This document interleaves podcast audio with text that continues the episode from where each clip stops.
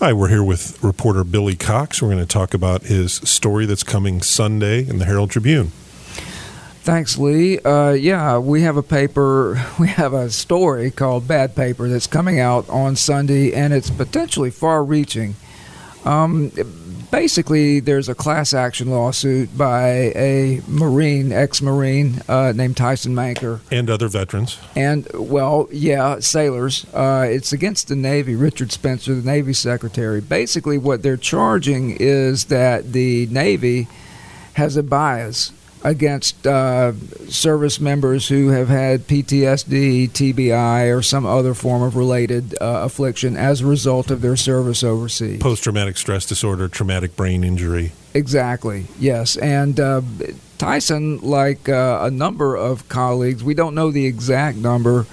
Uh, was drummed out of the Marine Corps for smoking marijuana back in 2003 after his valorous service. Yes, and his unit was highly decorated. They were on the tip of the spear when we invaded Iraq back in 2003, uh, and he uh, smoked the joint. I guess it was on the front end of a 30-day.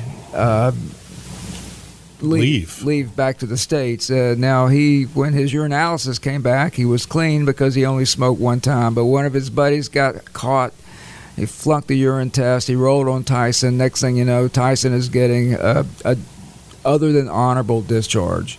OTH. OTH, exactly. And this is what uh, so many of these people are claiming are happening to them that there is an institutional bias against folks who have been diagnosed with these sorts of afflictions. And if you get an OTH discharge, what how does that affect you as a civilian?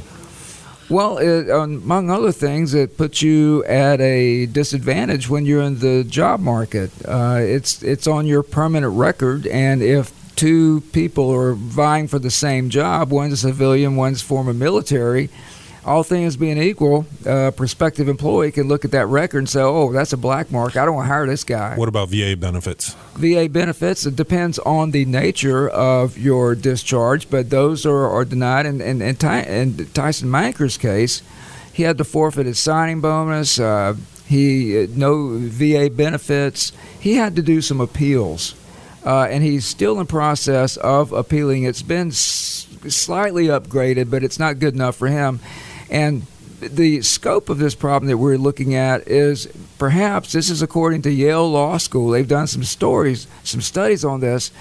There may be as many as one third of the more than 2 million post 9 11 war uh, service veterans have been uh, suffering from these uh, afflictions.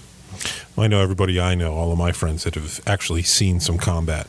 All of them have the TBIs, half of them have PTSD or more.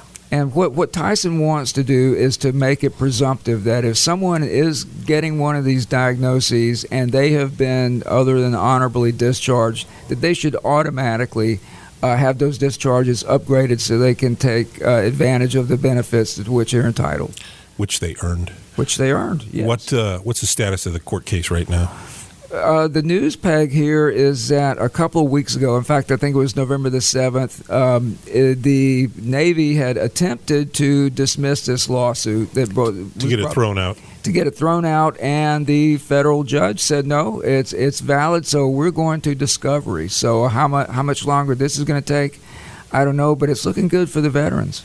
Oh, that's outstanding. Uh, thank you, Billy. I look forward to reading the story on Sunday. Thanks, Lee.